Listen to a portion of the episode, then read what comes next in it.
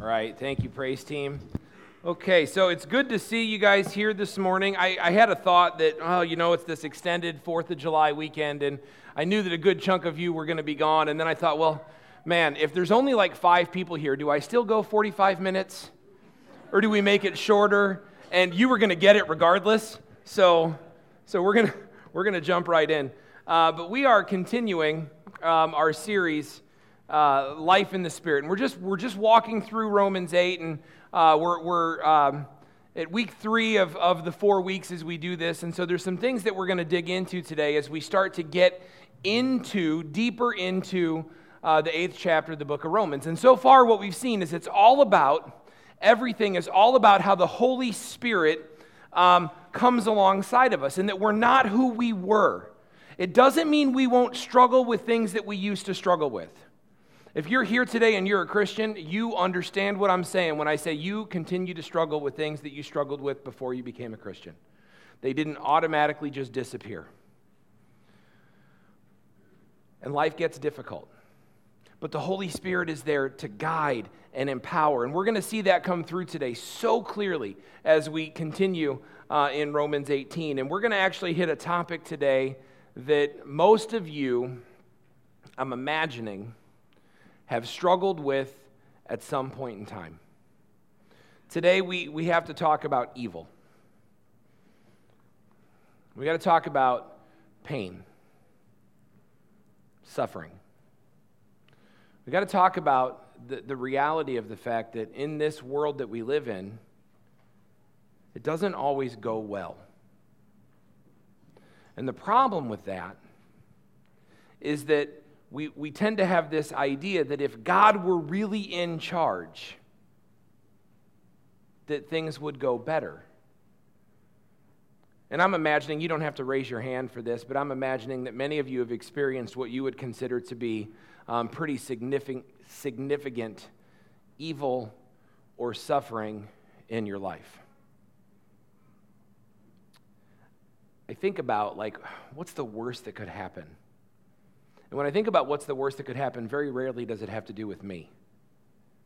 When I think about what's the worst that could happen, I almost always think about my family,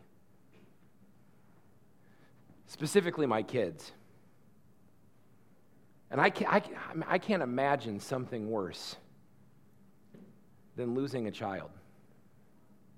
My grandparents, um, on, my, on my dad's side, had five kids. My grandma passed away about 18 months ago. They lived a good life, um, both strong in the Lord. Um, my grandma wasn't always the most pleasant woman, but I like to think that was because she was just old and grumpy. Um, and here's why. I'm getting there. I'm getting there. Um, I, I, see. Here's the thing. If grandma's listening, it's in heaven, and so like she's not mad at me at all, right now. Um, if she were listening to me and she was still alive, it'd be a different story. But, but, but grandma and grandpa had five children, and, and they buried three of them. And I remember having a conversation with her that there's nothing more difficult than burying your own child. And then she had to do it not once, not just twice, but, but three times. But at least her children were grown.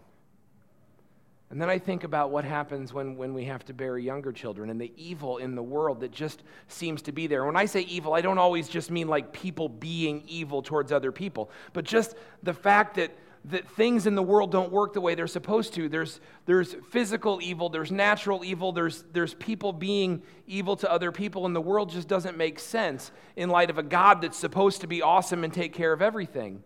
But, but we've, we've experienced this in our, in our own church family. We've heard from Amy Redlinger before, who talked about losing um, her young daughter. And we're actually going to hear from uh, John and Tina Clapp later today, as they're going to they're talk about um, figuring out where God is and how God is um, and, and, is working uh, with the loss of their son, JR, uh, from a year and a half ago. Okay, and so we're going to hear from them. But the thing that we have to reconcile is that evil happens and evil scares Christians. And evil scares Christians because we hate to think about what that says about the God that we claim to love and serve. See, evil is the apparent proof of atheism. Okay, it, the, the logic goes like this. If, oh, here we go. That, seriously? That's the one I wanted. If God is all good, then he would do all good and no evil. And of course, the Christian doctrine tells us that God is good, right? Uh, in fact, we've got this pithy little saying that we like to do where somebody feeling extra spiritual will say, God is good, and you guys feeling extra spiritual will say, all the time. And then I, because I can repeat things, I will say all the time, and then you'll say, God is good, right? So we do, yeah, we get this that, that God is supposed to be good all the time. And if God were really good, then he would will good all the time and never evil. You're not going to get a Christian to disagree with that statement. And then we get to this next one. And if God were all powerful, that's another tenet of Christianity. It's the doctrine of omnipotence. Okay? You don't care. Just means God's powerful. He can do whatever he wants. And if God were really all powerful, then he would always get his way. He would accomplish everything that he wills. And we already said he would just will good things, never evil things. But the reality of the world we live in is that evil exists and good exists. Therefore, God isn't all good, God can't be all powerful, or both. And it's the apparent proof of atheism, or at least agnosticism that says, you know, God isn't, at the very least, He is not the God of the Bible. Perhaps there's a God, probably not, but if there is, He's nothing like the God of the Bible because an all good, all loving, all powerful God would never allow evil to happen. And this is the tension. This is why we Christians tend to shy away from these kinds of arguments. Uh, or we call no joy, or we say it's not fair. And, uh, but the reality is, this is a topic we have to be able to answer. And God gives us clear answers in Scripture. Now, you know what God doesn't do? God doesn't ever say in Scripture, Matt, that's why this happened. God doesn't say to JR, or I'm sorry, to John and Tina, guys, this is why JR died. He never said to my grandma, this is why three of your children passed away this specific reason. But when we get into Scripture, what we're going to see is that God does tell us where evil comes from. And He does tell us what He's doing about it. And He does tell us how, uh, in the midst of all of it, the Holy Spirit does something, that God is doing something to make it right. And so we're going to track that today in uh, this chunk of Romans 8. In fact, we're going to see in Scripture, we're going to share um, a, a principle a promise, and a perspective. So if you like the letter P, we're in good shape today. Okay? We're going to have a, a, principle that we all as Christians need to understand, a promise that's good for all of us Christians, and a perspective that if we keep it, if we hold it, will help us answer this question about evil, all in, in these 13 verses in Romans 8. So we're going to jump right into the, the principle. The principle just is this suffering is the normal experience for the Christian. Okay? Now, suffering is actually the normal experience for everyone, okay? But understand this that I'm going to tell you, and it's not going to make you happy if you're a Christian here today. Suffering plus is the normal experience for the Christian. And some of us think it should be opposite of that, but that's not the case, and we'll see that as we get in to the text here. So we'll start and pick up Romans 8 17, and it says this And since we are his children, we discussed this last week, this idea of being co heirs with Christ, that we as Christians, um, our old self is gone, the new self has come in its place, the Holy Spirit lives in us, it's a down payment on future glory. All of this is happening. Since we are his children, since this reality, we are heirs of God's glory. That's great news. You are an heir of God's glory. Oh, wait, though. There's more. But if we are to share his glory, then we also have to share in his suffering. And that's the reality for Christians. That's the principle that we have to deal with is that, you know what? Suffering is the normal experience.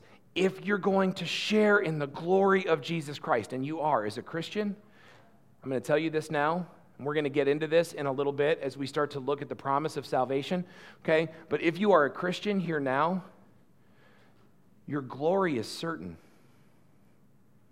It's not up for debate, it's not up for grabs. Your glory, your glorification, it is certain. But if you are to share in Christ's glory as sons of God, as co heirs with Christ, if you're going to share in that glory, you share in everything else that comes with it. You share in everything else that comes with it.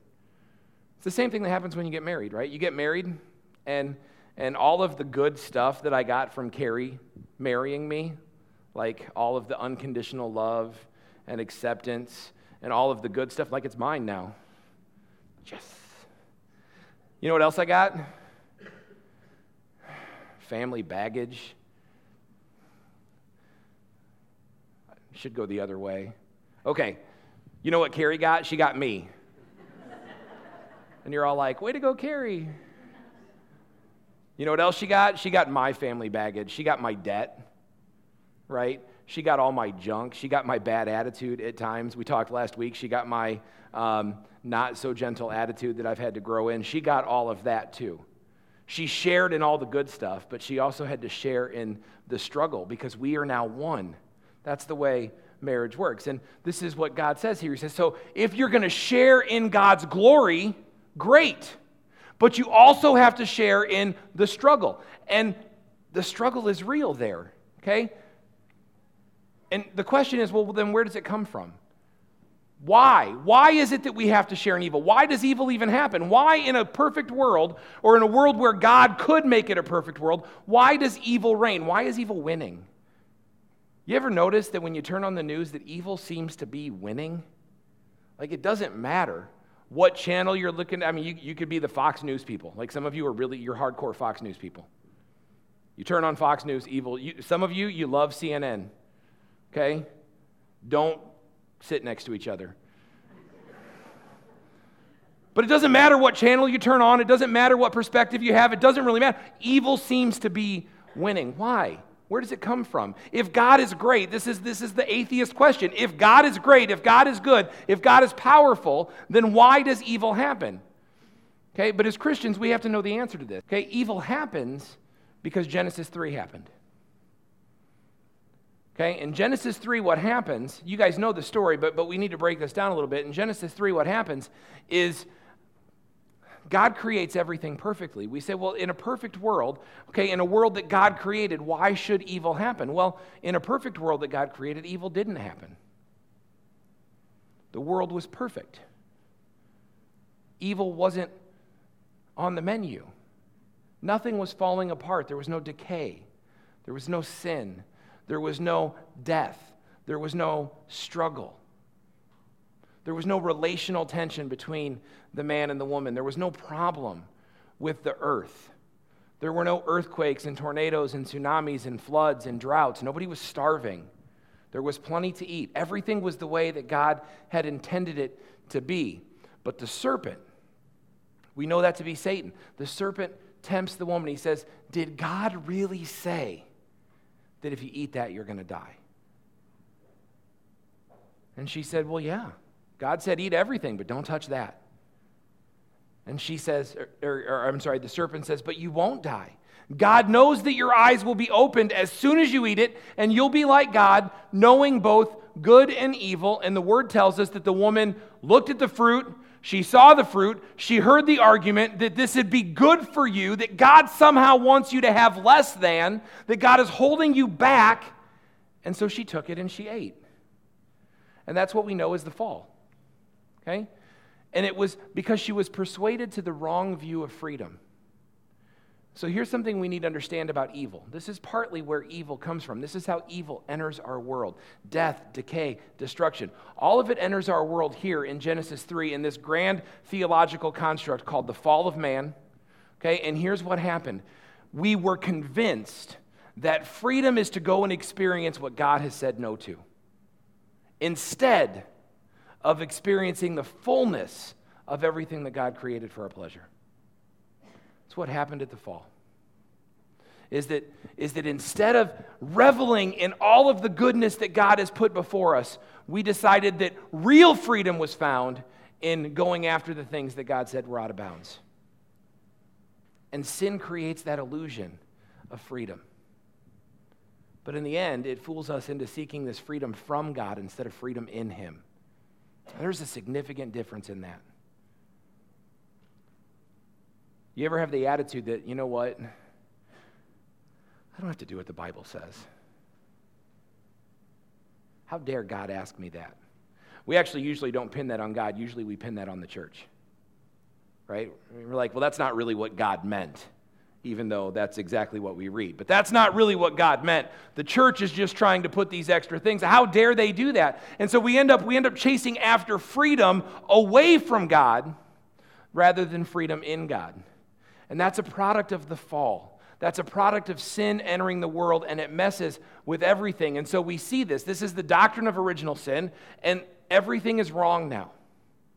Like, why is the world messed up? Why is it all jacked up? Why does it suck so bad? Well, here's why because mankind is broken. Physically,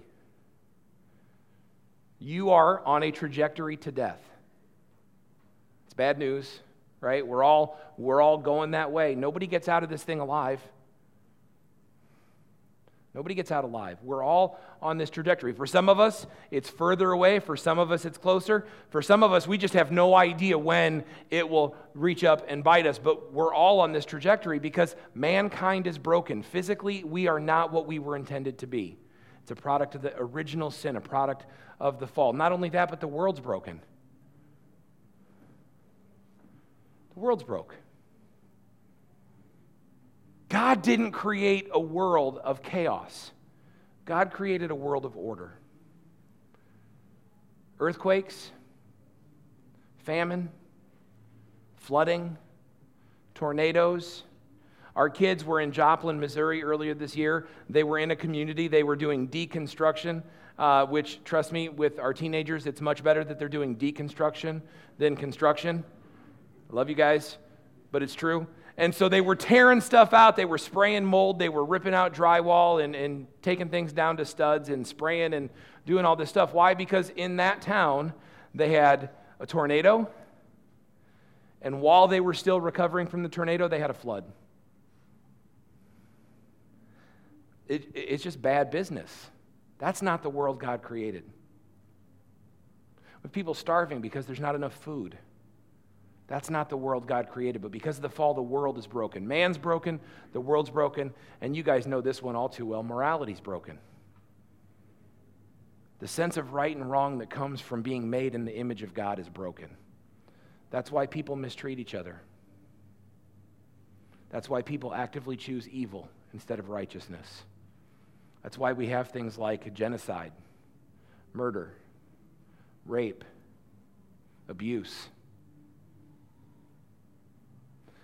because the world is broken. Morality is broken. This is what we live in. And God says, hey, here is just a principle that you need to know. As Christians, evil and suffering is going to happen to you. And so, if you're like me, and I was when I was a young Christian, you sit back and you say, okay, God, I get it. The world is broken. The fall happened, right? It's not just my body, but it's the whole world we live in, and it's morality and the way people treat each other. It all happened. But since I'm a Christian, I mean, God and I had this conversation many times in my early 20s. Since I'm a Christian, shouldn't I be exempt from that? Like, I mean, I get that there's judgment on the world. And I get that people that don't know you, they're going to continue to have pain and suffering and those things. But God, you and I are tight. You ever tell God, you ever remind God, hey, God, we're tight. Come on, hook a guy up. Right, but God, you and I are tight. And so I shouldn't have to deal with any of this junk. I shouldn't have to deal with people mistreating me. Can't you help me out there? I shouldn't have to deal with people being mad at me for being a I shouldn't have to deal with being broke all the time. I shouldn't have to deal with all of this inconvenience because I'm a Christian. Except the principle is absolutely you do. In fact, look what, look what Jesus says. If the world hates you, hey, guess what? It hated me first. You want to share in my glory? You got to share in my suffering. Right? The world would love you if you acted like you belonged to it, but you don't belong to it. You belong to me. You're no longer part of the world. I chose you to come out of the world, and so now it hates you. And then it's this thing like a slave isn't greater than its master. right? Do you really expect that the world is going to hate Jesus? That Jesus is going to deal directly with pain, suffering, sin, death, and decay? The worst of mankind, the worst of morality, Jesus dealt with. He said, Do you really think you get to avoid that if you're going to follow me? So, the principle we have to understand here right off the bat suffering is an expectation for the Christian. Suffering is an expectation. We continue. There's a promise, though. So um, you're like, oh, hey, feel good message of the year. Suffering, yay. Let's all go out there and get after it. But it's, it's better than that, right? Because when God says suffering, he also says promise. And the promise is that God will make it right. This is what we have to understand here. This is the promise of God that He is going to make everything okay okay, and everything is going to be as it was intended to be. Continue here in Romans 8. He says, Yet what we suffer now is nothing compared to the glory that he'll reveal to us later. Okay? So, right there, you know, we just pause after that first, after verse 18 there. So, what we suffer now is nothing compared to the glory he'll reveal to us later. You know what that means to me right there? It means that I don't care what your suffering is. Some of you have suffered lightly okay? We'll consider it like a hangnail. That's not major suffering.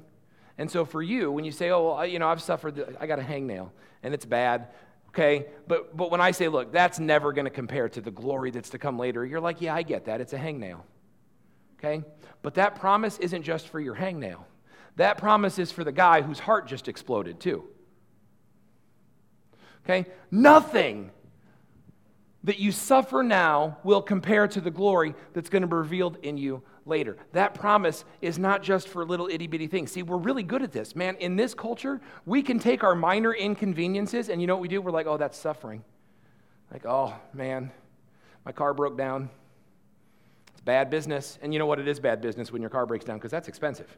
Okay? And you're like, oh, man, might have to cancel my vacation so I can pay for my car It's bad news, right? Oh, you know what? Forget it. I know what I'll do. I'll charge the vacation. That way it'll be fine. I can do both.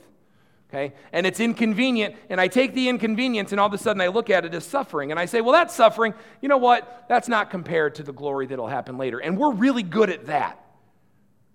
But what I'm reading there about this pain and death and decay is that all suffering, the intense suffering, the suffering of pain that most of us have never even had to deal with, that that suffering will be nothing compared to the glory that's to come.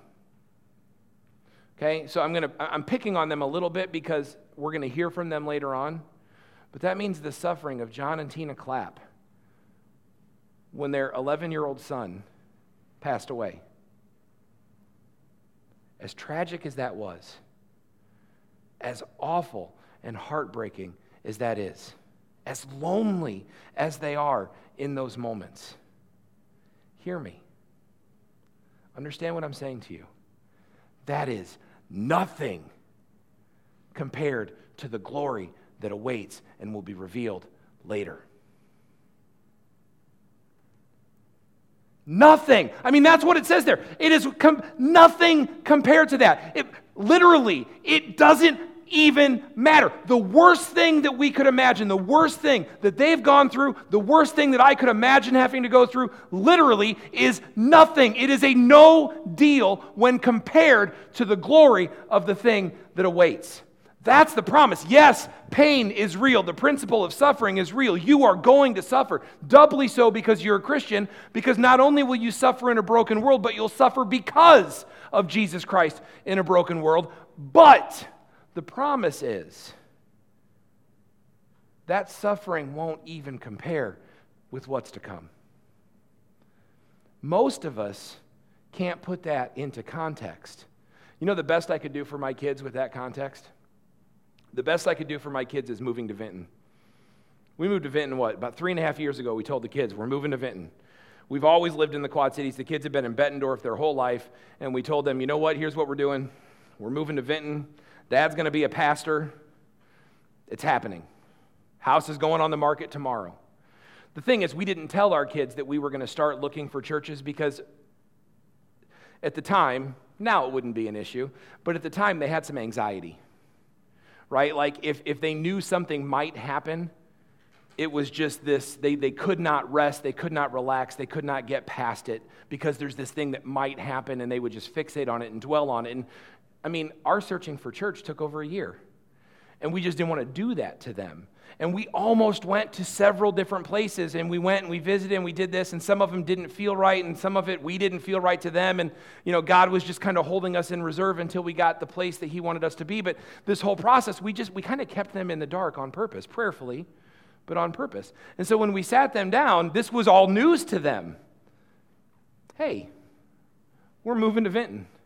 Here it is on the map. It's about 2 hours away. Travis had just kind of come into his own with all of his friends. We lived in the neighborhood. He could ride his bike to school, and like, you know, it was like, hey, I'm just going to go out and throw a rock and find a friend to hang out with because they were all over the place. And, and yeah, sports and these things, and it was, it was just his thing. And, and we said, guys, we're moving to Vinton. You would have thought it was tragic. It was the worst thing ever. Like we had just robbed them of every earthly joy they were ever going to maybe be able to experience. Like we had broken them somehow, we had let them down.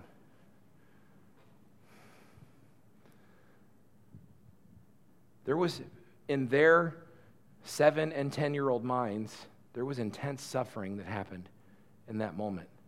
But here we are, three and a half years later, and I can tell you that that suffering was nothing compared to the goodness that happened by getting here and getting established and making friends and getting involved in things. And now both of them would say, uh, in fact, they asked us this a while ago, it was about a year ago. It was weird. It was a weird question.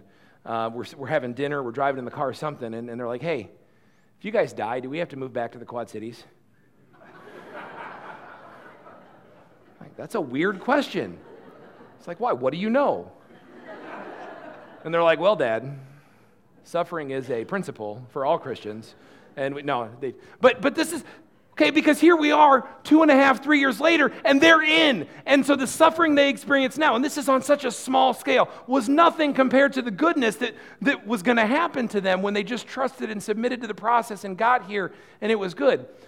That's on a small earthly scale, but God says this in this grand cosmic spiritual way I've got your back. I know it's hard now. I know it sucks now. I know it's difficult now. But nothing that you're going through now is going to matter compared to the glory that I'm going to put in front of you. And that's what this whole rest of this chunk is about. We keep going for all creation, not just us, but all creation is waiting for this moment. When God will reveal who his children really are against its will, all creation was subjected to God's curse, right? The whole world, remember we talked about it, the physical body, the physical world, the moral composure of people, all of it was subjected to this curse from sin. But with eager hope, the creation looks forward to the day when it will join God's children in glorious freedom from death and decay. See, there's this moment that's coming, and, and it's set in stone. It hasn't happened yet. We don't know when it's going to happen, but God does. It's set in stone. Look at Revelation 21. It says, And I heard a loud shout from the throne saying, Look, God's home is now among his people.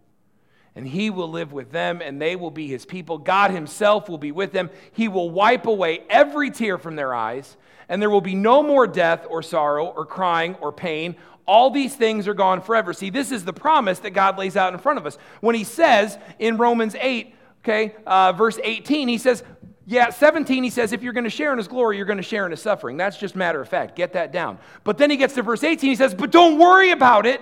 It's temporary because everything you suffer will pale in comparison. It will be nothing compared to the glory that's coming. And the glory that's coming is this moment when God says, I fix it all. God's home is now among his people, and God has nothing to do with sin. God has nothing to do with brokenness. And so when God says, I come and I make my home among my people, all of that is gone. All of that is wiped away. All of that is finished. He will wipe every tear from their eyes. Every tear from your eye does not mean your current tears, because in this moment there are no tears. But every tear that lingers from the pain and suffering and hardship and evil and tragedy from before. God says, I will wipe that away. I will make it right. There will be no more death or sorrow or crying or pain. They're gone forever. This is the moment we're waiting for. That's the promise that we have. Okay, and he continues in Romans 8, and he says, For we know that all creation has been groaning in the pains of childbirth right up to the present time. Like that promise that something great is coming in Revelations. Here's what he says He says that's like labor pains. Think about that for a second. Women, think about that for a second. Men, many of you, like me, were there, right? You held hands you got snapped at. You experienced the phenomenon of the bad train wreck. You're like, don't look. I can't help but looking. You've been there. I get it, right? Right? But here's the thing, right?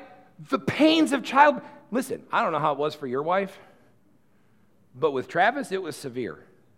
With Aubrey, it was less because we'd been there, we'd experienced it, and the epidural worked a little bit. But with Travis, it was painful, and it was long, and it was arduous. But when it was over, this great promise had been fulfilled. And we had this beautiful, who we thought was going to be, hey, Trav, this is a fun story for you and everybody else in the church. Um, this beautiful, what we thought was going to be a baby girl, turned out to be Travis we had an ultrasound, and the lady was like, You know what? I'm not allowed to tell you for sure. But there's no doubt in my mind.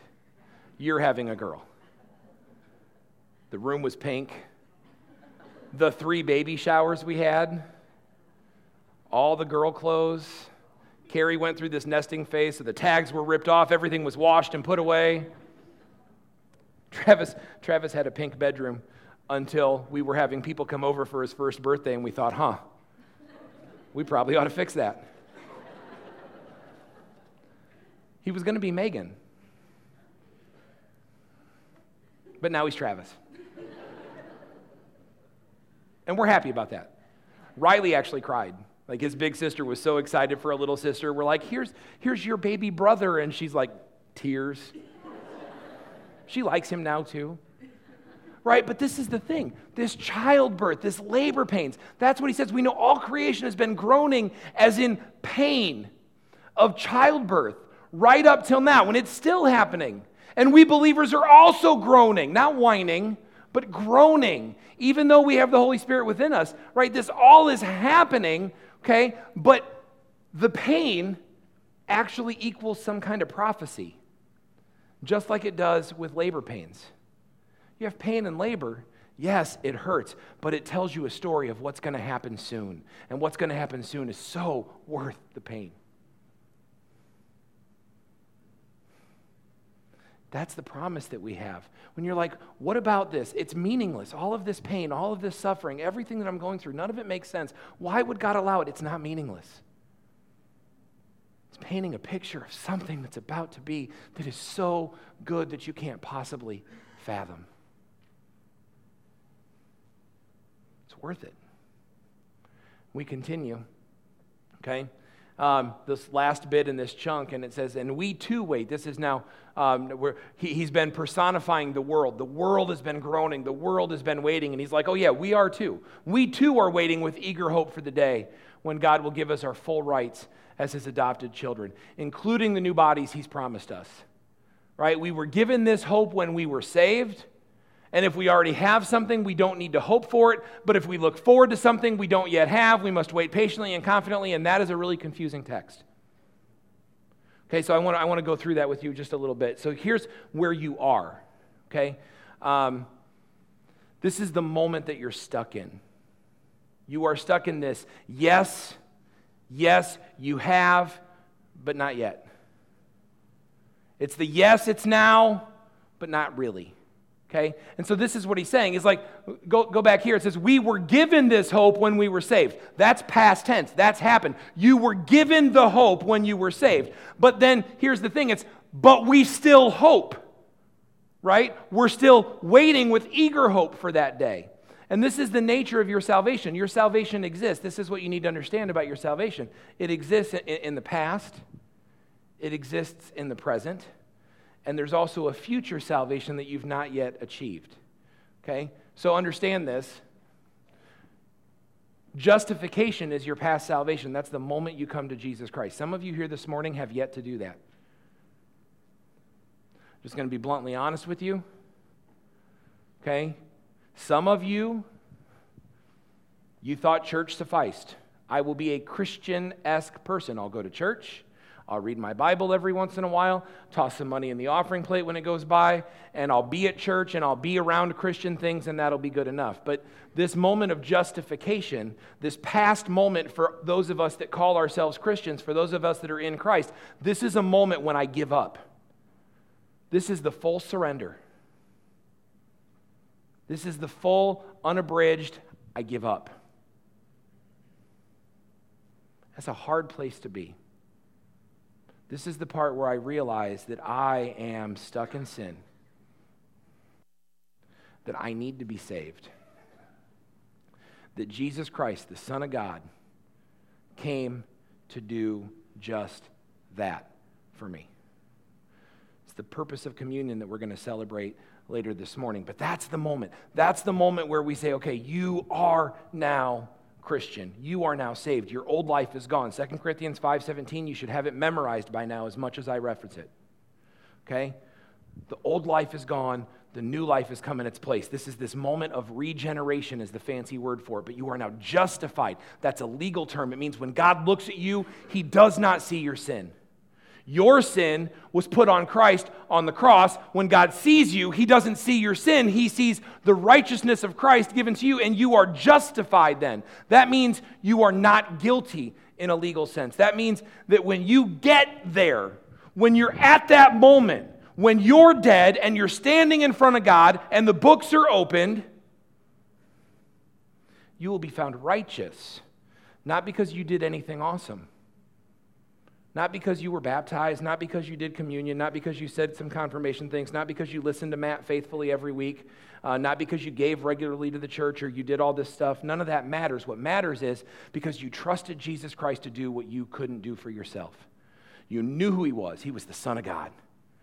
You know that he died on the cross to pay the penalty for sin, and you know he rose again, and I trust that, and I follow that. That's the moment of justification. And that is a past event. But presently, what's happening to us now as Christians is we are working out. Philippians 2:12 says, "Fearfully and wonderfully work out your salvation." That's a past event. It happened, but now continue working it out in your life. That's code for grow up as a Christian. Stop doing the things that you did before you were justified and start doing the things that Christ tells you to do. It's the process of justification. It's the process, I'm sorry, of sanctification. It's the process of growing up. Be better because. That's it. It's simple, right? It's hard, but it's simple. This is the, this is the moments we have where um, every day God and I have a conversation in bed, usually, before I've had my coffee, before my feet hit the ground. I'm like, okay, God, Here's where I jacked it up yesterday. Here's how I'm going to try harder today. Through the power of your Spirit, will you help me live right? And you know what? There are times when I nail it. There are times when I catch myself, when I'm prompted to do well, or I'm prompted to say no to ungodliness and say yes to godliness. And there's moments where it works and, and I'm growing. And then there are just as many moments where I stumble and I have to confess it, and I have to try again to live in a way that honors God. This is a long process. In fact, this process of sanctification, you will not finish this side of the grave. You just won't get done. We're never done growing. If you're here this morning and you're like, I've been a Christian so long, I got, I'm nailing it. Sorry. You're never done growing. We always have moving to do. So your salvation is past and it's present, but it's also future. And that chunk in 1 Corinthians 15, we actually read that last week. That's the part that talks about the moment when God says, Now I'm taking you in all of this death and decay and despair and destruction, and I am remaking you into something that's glorious. He talks about our earthly bodies that, that falter and fail and fall apart and that face death into these new heavenly bodies that never die, that never decay, that never struggle. There's this moment of glorification when, get this, you're done growing now. Like, like for all the sadness that just happened when I said you never get there. Okay, you will. You're not going to be God. Okay, that, that's a, those are some different uh, religions that will teach you that when you get there, you get to be God of your own planet. Um, and, and those are ones you know, they knock on your door occasionally. Okay? But what, what we're going to say here is that you, you get glorified. You're now in this glorification state where you are exactly in this moment when you're glorified in heaven, when you're done, when we're there, when it's finished, the moment where all of the tears are gone, where all of the sorrow is gone, the moment where God says, hey, there's a time coming when this won't even matter because this is so good, this happens with glorification. And what that is, is that's when you are who you were always intended to be.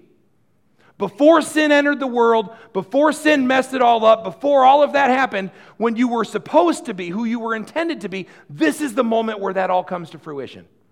All of the promises of God are here in this future moment for Christians. Understand that this is the journey that you're on. This is what's happening for us. This is the promise.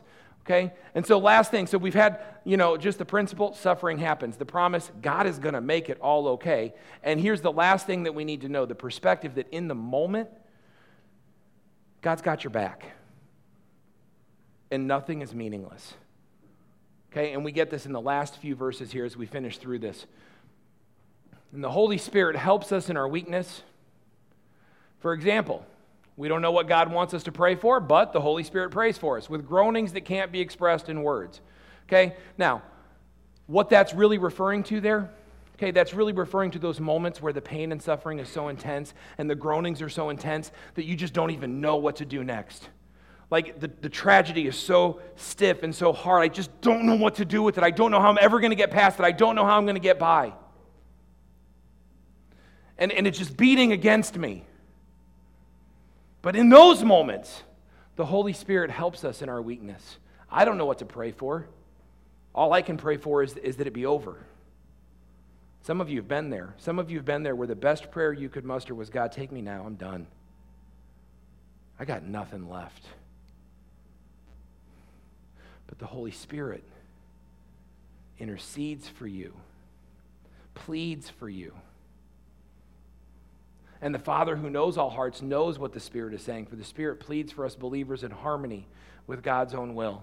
And we know that God causes, this is the promise, this is the great one here.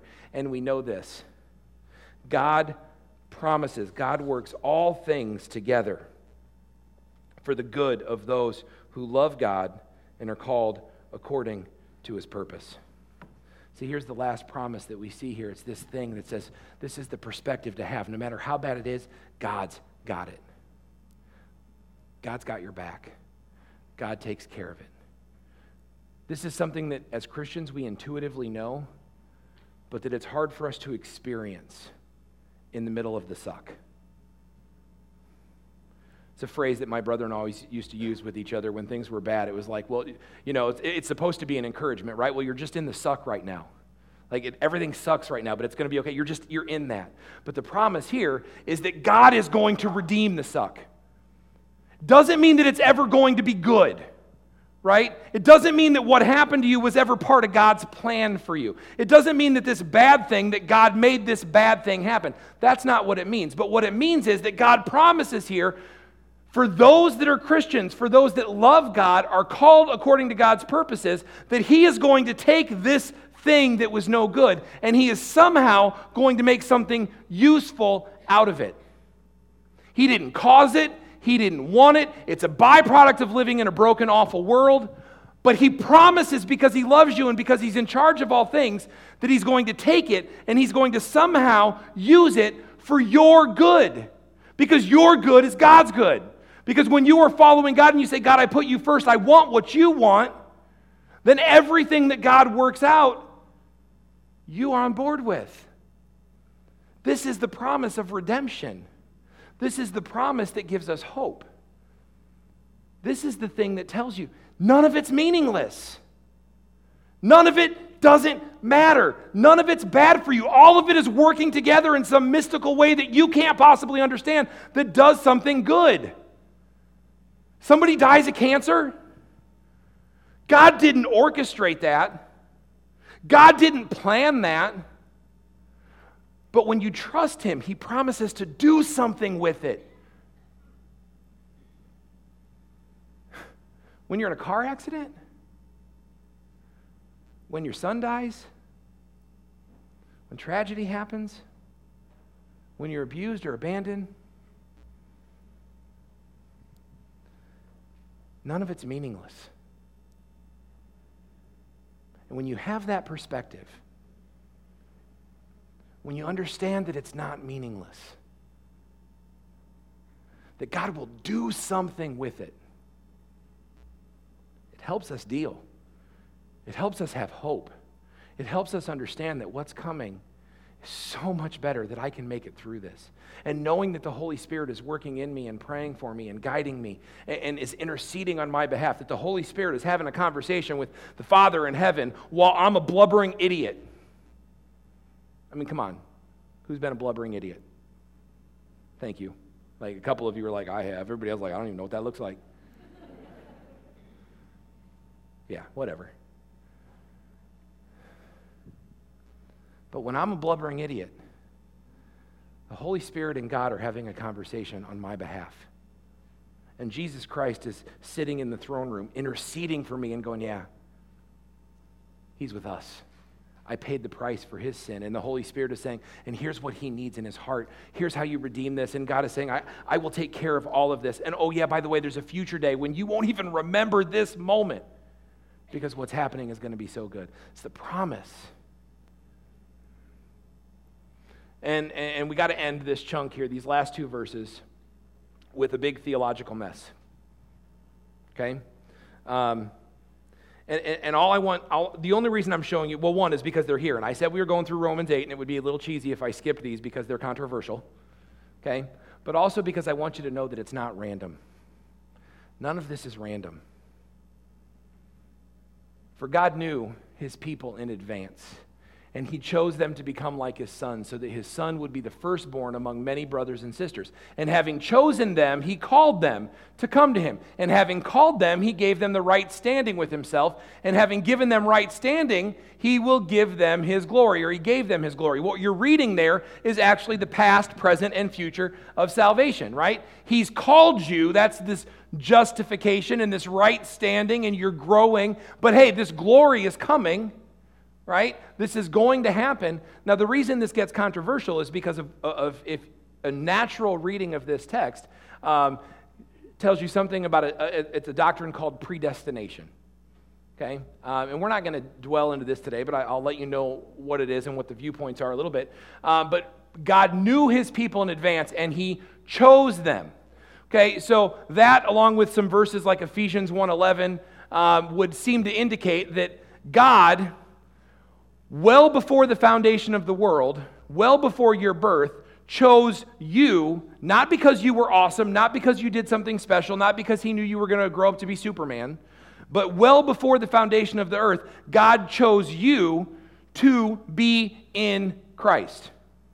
Okay? It's called the doctrine of predestination or the doctrine of election. Okay?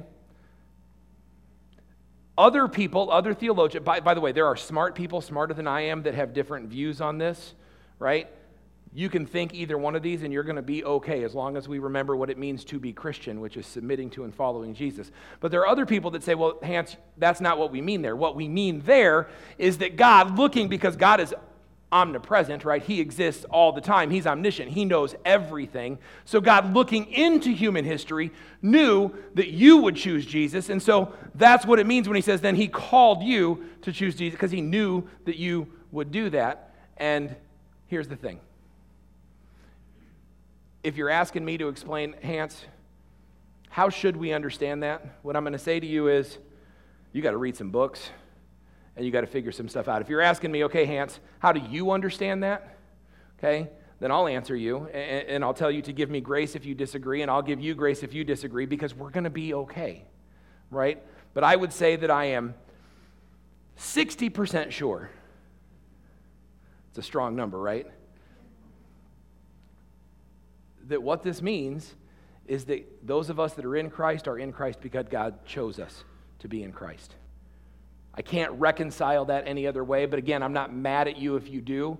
But whether you believe this is this God foreknew what you would decide, and so therefore that's what this means, or if you view this as God predestined for you to choose this. By the way, if you want to, we'll talk more about this later, but I don't, I really don't think that that causes a problem with free will. Okay, some of you are like, but what about free will? Yeah, I love free will, right? It's a doctrine in the Bible, it's a true thing. We can talk more about it later, but whether you believe this has to do with foreknowledge or you believe this has to do with election doesn't really matter because, regardless of your view, what's clear and what we want to end on here, this focus, is this idea that God's purpose for people isn't an afterthought. God's plan for you is not something He came up with on a whim because He woke up and He realized. You ever wake up and you realize something was due today, especially you students? Right? Like you woke up and you're like, oh man, I got to get that done right? And so you hurry up and you get it done, and it's kind of sloppy and haphazard and put together. I used to write great stories with terrible endings because I would be really excited. I'd get and I'd be working on the story, it'd be like whatever class it was for, and I'd write this thing or great papers, and it would be, and then, you know, I'd forget about it, and I'd wake up that morning, and be like, oh, it's finished, and hurry up and write down an ending and turn it in. God didn't do that with you regardless of your theological perspective of foreknowledge or election and predestination or any of those things, what's clear is that, that God had a purpose that predates you for you. God has a plan for you. And it's this really clear thing that we see. So if you're here this morning and you're a Christian, you can just rejoice in the fact that God, the God of the universe, has always known you. The God of the universe has always known you, and He loves you and He's powerful, and He's supreme, and He desires good for you. You go back to those things, it's like, why would God allow evil to happen in the world? That's, I get it, and it's a hard question. And theologically, we can understand why God allows evil and those things to happen, but, but here's how we end this chunk. And as we go to communion today, here's the, here's the thing to know you're not an afterthought to God. God knows you. God loves you. God is supreme. And God has promised in the middle of the suck to redeem everything for good. And He's promised that one day you won't even remember it because it won't matter at all compared to the future glory that's coming. It's that good. It's the promise for Christians. And so here's what we're going to do. Uh, before we come to communion, I promised that, you, that you'd get a chance to hear from John and, and Tina Clapp as they um, have worked through some of this suffering and pain and figuring out what does it mean. And I'm going to, I'll tell you honestly, and they'll tell you, they're still trying to figure it out. But every day, I think, you know, that, that they're, they're figuring out where God is in all of this. And you'll hear John even say some of that in, in his testimony a little bit. So here's what we're going to do we're going to pray. We're going to ask the ushers to come forward um, and collect this morning's offering. I'll remind you if you're visiting with us here today, you're under no obligation to give. This is something that those of us that call Blessed Hope Home that we do to fund the ministries of the church. And the ministries of the church are all about Jesus, they're all about this salvation that we keep talking about. Okay, so as they're collecting the offering, I'll invite you to, uh, to watch um, on the screen. Let me pray for us first, though. Heavenly Father, God, we love you and we praise you and we thank you for your truth. We thank you for your word. We thank you for uh, scripture that, that answers these hard questions for us. Why does evil happen? Why does suffering happen? Why is tragedy a thing? And why is it winning? And where are you when all of this is going on? But as soon as we get into your word, as soon as we pull it apart, we see the truth that yes, it's happening, but it shouldn't surprise us because you told us it would happen. And that even though it's happening, you've got something so much better for us. And in the midst of all of it, that you are there to make it okay, to make it not meaningless, to make it matter, to make it count for us. So, God, we thank you for those truths. We ask you uh, to take this offering that we're about to collect, to, uh, to multiply it, to use it uh, in ways to bring your message to people that are hurting, to bring life where there's death, to bring hope where there is none, to bring light into darkness. God, we just we ask you for that because you're good, and we trust you. Father, we love you and praise you. Amen.